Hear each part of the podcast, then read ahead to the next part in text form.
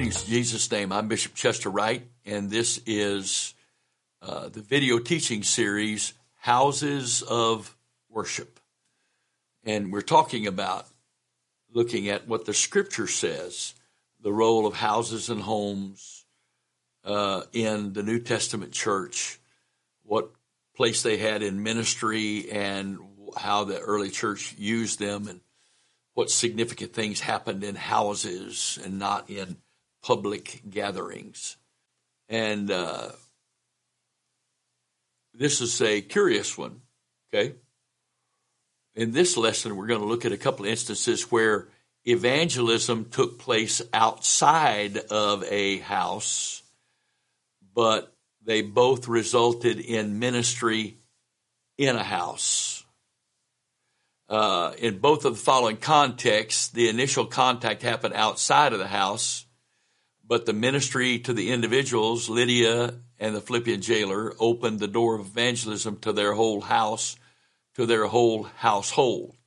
Acts chapter 16, verse 14 says this And a certain woman named Lydia, a seller of purple of the city of Thyatira, was worship, who, which worshiped God, heard us, whose heart the Lord oh, opened and w- that she attended unto the things which were spoken of Paul. And when she was baptized and her household, she besought us saying, if ye have judged me to be faithful to the Lord, come into my house and abide there. And she constrained them. So the ministry in her house happened after they were saved after her, Lydia, and her household were saved. The ministry happened in her house. The ministry happened in her house. So it, this is, this is really critical because we've talked about both the day of Pentecost and Cornelius's household. The salvation took place inside the house in whatever you would call the gathering or the the time of ministry in, actually in the house. But here we got two situations. Lydia, and I'm about to read about the Philippian jailer. They were evangelized and saved outside of the house, but that opened up door of ministry to those within the house and those who would gather within the house. So that's uh, Lydia. Here is uh, the Philippian jailer. Acts chapter 16, verse 27. And the the keeper of the prison awaking out of his sleep and seeing the prison doors open. He drew out his sword and would have killed himself, supposing that the prisoners had been fled. But Paul cried with a loud voice, saying, Do thyself no harm, for we are all here. Then he called for a light and sprang in and came trembling and fell down before Paul and Silas and brought them out and said, Sirs, what must I do to be saved? And they said, Believe on the Lord Jesus Christ, and thou shalt be saved, and thy house. And they spake unto him the word of the Lord, and to all that were in his house. And he took them the same hour of the night, and washed their stripes, and baptized, and was baptized, he and all his straightway. And when he had brought them into his house, he set meat before them, and rejoiced, because uh, believing God with all of his house. So here it is again. The place of preaching was in the jail because God opened the doors for all the prisoners, but none of them left because of Paul and Silas praying and praising God in the middle of the night. An earthquake came and the jailer, assuming that if the doors were open, everybody had fled, got ready to kill himself. But Paul caught him in time and said, no, don't do that. We're all still here. And he obviously became very convicted and there's, it doesn't give us the details and there's a lot more detail in the conversation between the two than just him asking, sirs, what must I do to be saved? How did he even know they needed, he needed to be saved? Uh, so he had to be preached the gospel to, sirs, what must I do to be saved? And then they said, believe in the Lord Jesus Christ and thy house thou shalt be saved, uh, and thou shalt be saved and thy house. So there was, had to be a lot more teaching there because how did he know that they all should be baptized. And they spake unto him the word of the Lord to all that were in his house, not physically in his house. And he took them the same hour of the night, washed their stripes because they had been beaten, and he was baptized, he and all his house straightway. And when he had brought them into his house, which let you know that none of this had happened in the house, to his house, his household, his family, uh, everybody connected to his house, but it didn't happen in his house. But when it finished, he brought them into his house. He set meat before them and rejoiced, believing God with all of his house, which implies, again, Paul's pattern is that he would have abided there and continued to minister to the Philippian jailer. And we have this book called the Book of Philippians that started someplace. Started someplace. And it had to have started here. Both Lydia and the Philippian jailer had the gospel preached to them outside of their houses. Not in a church building, but outside. Outside of their houses. But when they were, but when they both believed, their faith opened the door to ministry for their whole households in their houses. Furthermore, Paul was invited to abide in both houses and continue to minister in those houses unto all who came there. Again, Paul often ministered in the same house in which he was abiding. That was his pattern. And I don't have a lesson on that, but I've got scriptures on that, and it's there. You can look it up. He often did that. He often did that. As we will see in a later lesson, in Rome. That's what he did. He had a house that he had rented. He was under house arrest. He wasn't in a dungeon, but they allowed him to have all kind of people come there in his house.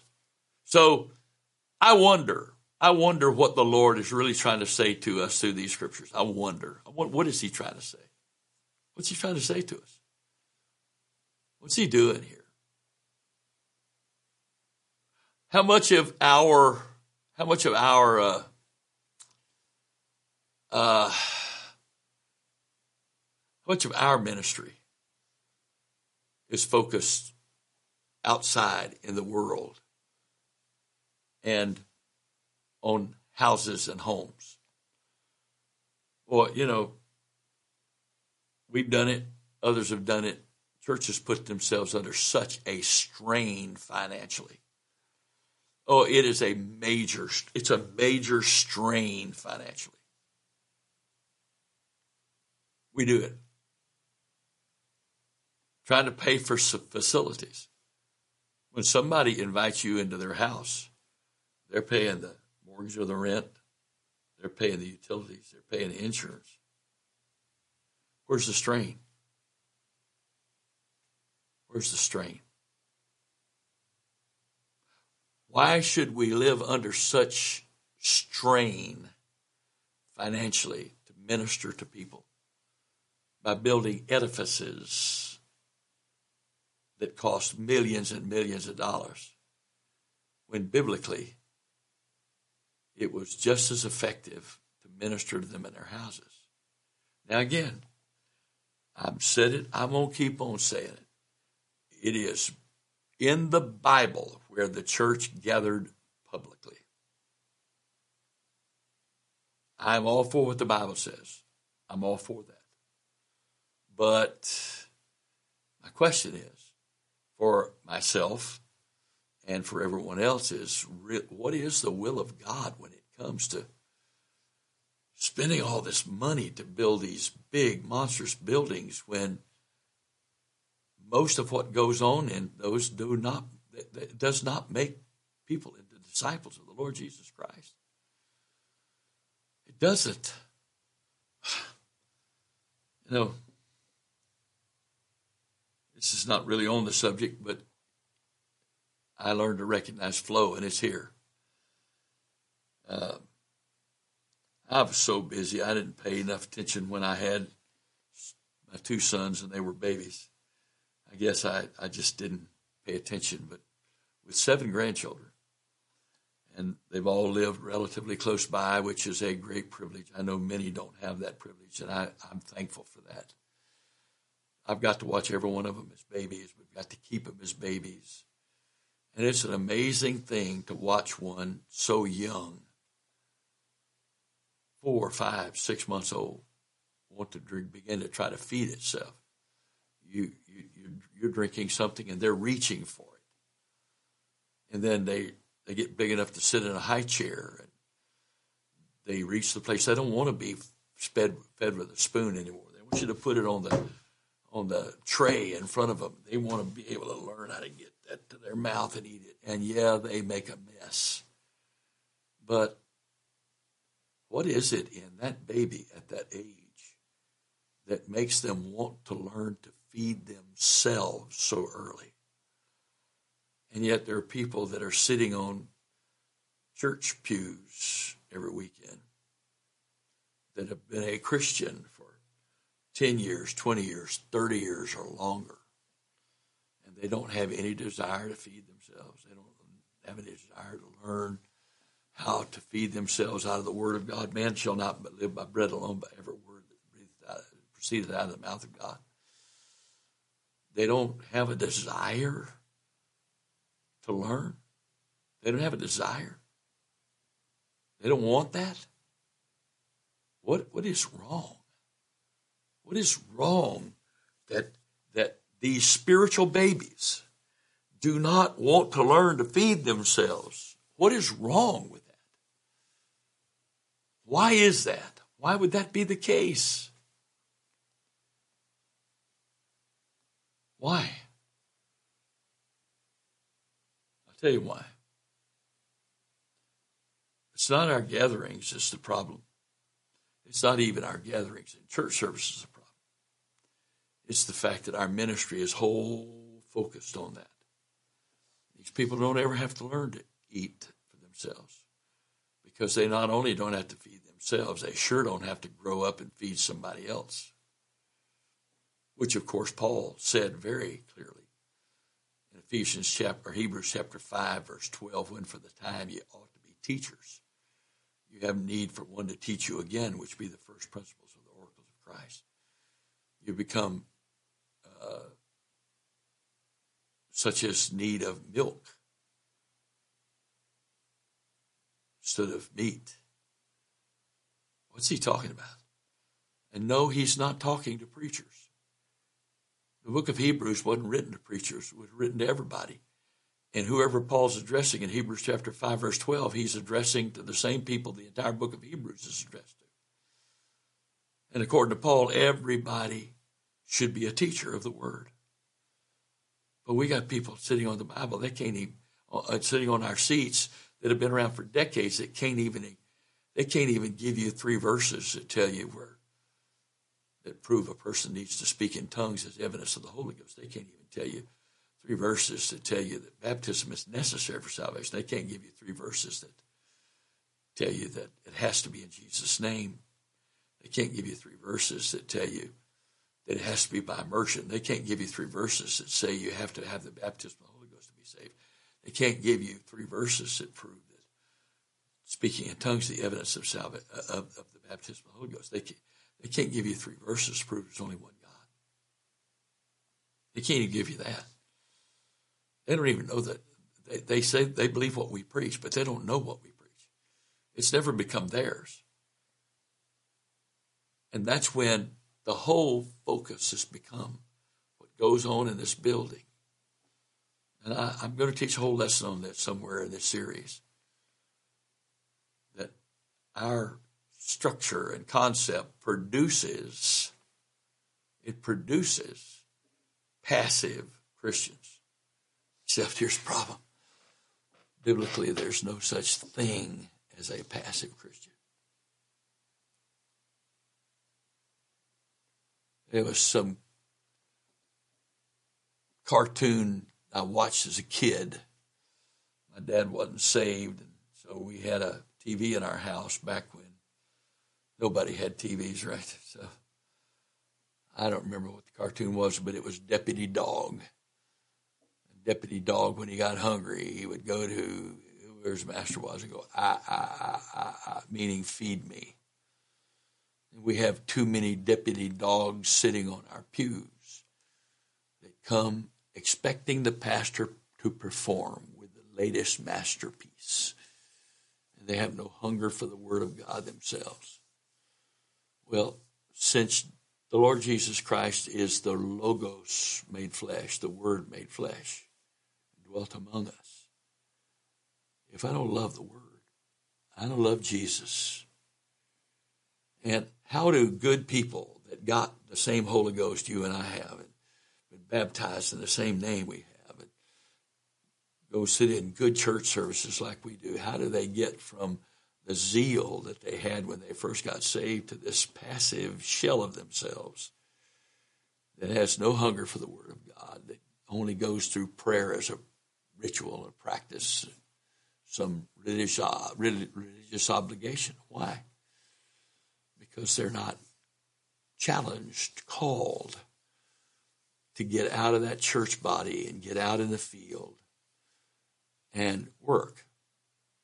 And wit- a witness somebody someplace to somebody a preaching of the gospel a declaration of the gospel a proclamation of the gospel to somebody not a sermon but a proclamation of the gospel to somebody not only is able to see those people saved but it opens up houses whole houses, and then whole oikos or households, everybody in that household, friends and neighbors, all become a part of that.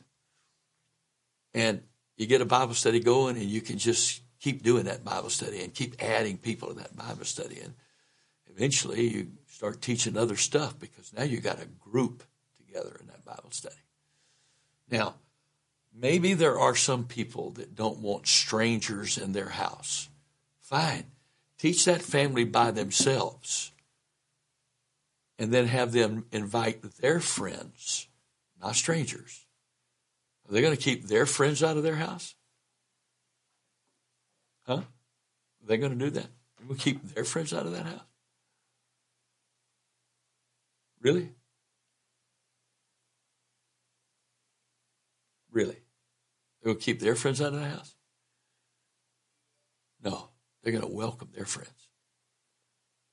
So we've got to begin to see the way the gospel will be spread dramatically is when we preach to individuals, wherever that individual may be.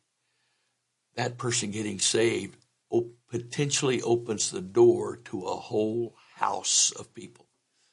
Now, typically, in most places. Even now, even more in the Bible Belt than it used to be. How hard is it to get that house to come to church? That household to come to church? Isn't it a lot easier to take the gospel to them than it is to try to get them all to come to church to get saved? You get people saved, they're going to want to be a part of your body your local body. They're going to want to be a part of that local body of Christ. They're going to want that if they get saved. But the idea they have to come to where the body of Christ is meeting to get saved is not biblical. It's not biblical.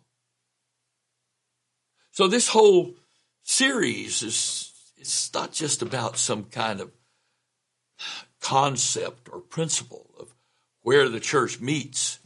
It's all about ministry and concept of ministry.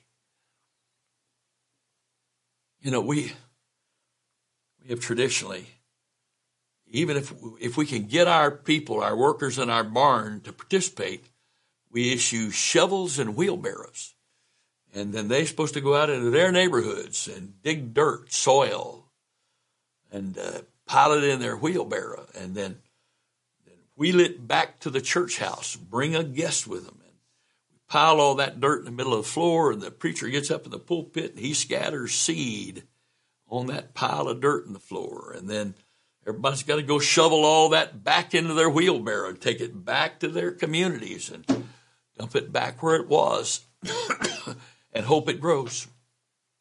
And hope it grows. Really? Really? That's biblical? That's in the Bible. That's how the apostles did it. Oh, it was a different day, Brother Wright. Yeah, it was a different day. Much harder day. I mean, you could you're taking your life in your own hand. You witness somebody. You you may you may end up arrested. You may go to jail for witnessing somebody. And yet the church grew, and according to some historians, it be, it grew to over one tenth of the population of the known world became Christians by the end of the first century. And since the known world was the Roman world, that was approximately 250 million people in the Roman world because they were very meticulous census takers because that's how they supported everything they did by the taxes that they uh, charged those who were on their census rolls. They 10% of 250 million is 25 million people. Are there 25 million apostolic Christians in the whole world right now? Who I think I'd be really thrilled if there was 5 million. Why? Because we don't do what the early church did. We got it all locked up inside a, a building. It was called the Cathedral Edict. It's called the Cathedral Edict. Ten years before approximately before the Council of Nicaea that took away our message of one God, which was the first time in the history of church there was anything officially said about a father and a son as two persons. The third person didn't get recognized until 383 AD at the Council of Trent, but at the Council of Nicaea in 325 AD was the first time that there was a separate person of the Son versus the Father, a God the Father, a God the Son. But 10 years before that, the uh, Constantine had was trying to unify the the two the split Roman Empire. It was split between the East and the West, and he was going to war. And he had a vision or a dream. He saw a cross, and he heard the voice, "In this sign, conquer." And so he promised God that if he won this battle and could reunify the Roman Empire, that he would make uh, Christianity the state religion. And he did that. He won the battle. And he declared that everybody in the Roman government had to be Christians and that Christianity was now the state religion by edict, not conversion, but by edict. This by a man that there is some evidence that he never even got baptized in his entire lifetime. And the Council of Nicaea was called by Constantine in 325 AD. So an unbaptized unbeliever calls the church council together. So in 2015, approximately, when he had made this edict and all these uh, these government people had to convert from idolatry to Christianity to keep their jobs because of the emperor said so uh, after a while, they came, according to the story, they came and complained to Constantine because all these beautiful temples we've got that we've worshipped in and all worshipped uh, Diana and all these other gods all these years are sitting empty, and these Christians, they're they're they're worshiping in the caves and the catacombs, and they don't have any kind of beautiful edifices to worship in. And from what I've read, it was called the Cathedral Edict. That is, that churches could no longer meet in private and could no longer meet in clandestinely, but they had to use these temples that had been used for idol worship by the edict of the emperor. emperor. And that changed the church right there. There's no evidence in the first 300 years or so of the church that any church anywhere in the world ever owned property uh, that they called a church. So it all changed. Now, again, Antioch, and I'm the bishop of Antioch, Antioch owns property. Antioch owns buildings. So I'm not sitting here saying to you that we're all sinners and going to hell because we own buildings and we ought to sell them all or whatever. Now, people have said that. I, I say that. That's a lie. I've never said any such thing. I'd be a total hypocrite if I said that and then we keep our buildings. Uh, that's not what I'm saying. I'm saying we need to be delivered from the effect of being confined to these structures. The effect that has on the world, the effect that that has on the lost. We need to be delivered from that. We do. So, in the name of the Lord Jesus Christ, I pray that the gospel would be delivered from the four walls of our building, that we would do in these facilities what we're supposed to do, but not do anything else there except go from there to preach the gospel to every creature so that they have a chance to be saved. And every soul that gets saved is a new home that's opened up as a place to teach a Bible study. And it should be our goal to teach a Bible study in every home in our church. And if people don't want to have what some would call a small group or a life group or whatever, if some people people don't want to have that in their home, okay, no problem. You don't want to have strangers in your house? Fine. Then have a Bible study in your house and invite your friends have a Bible study in your house and invite your friends. In Jesus' name. In Jesus' name. In Jesus' name. In the name of the Lord Jesus Christ, may the grace of God and the spirit of the fear of the Lord and the spirit of conviction come upon us. And may the, the Lord of the harvest thrust us out into his harvest field and teach us that we can take care of his harvest in the homes of the harvest. In the name of the Lord Jesus Christ, amen. God bless you.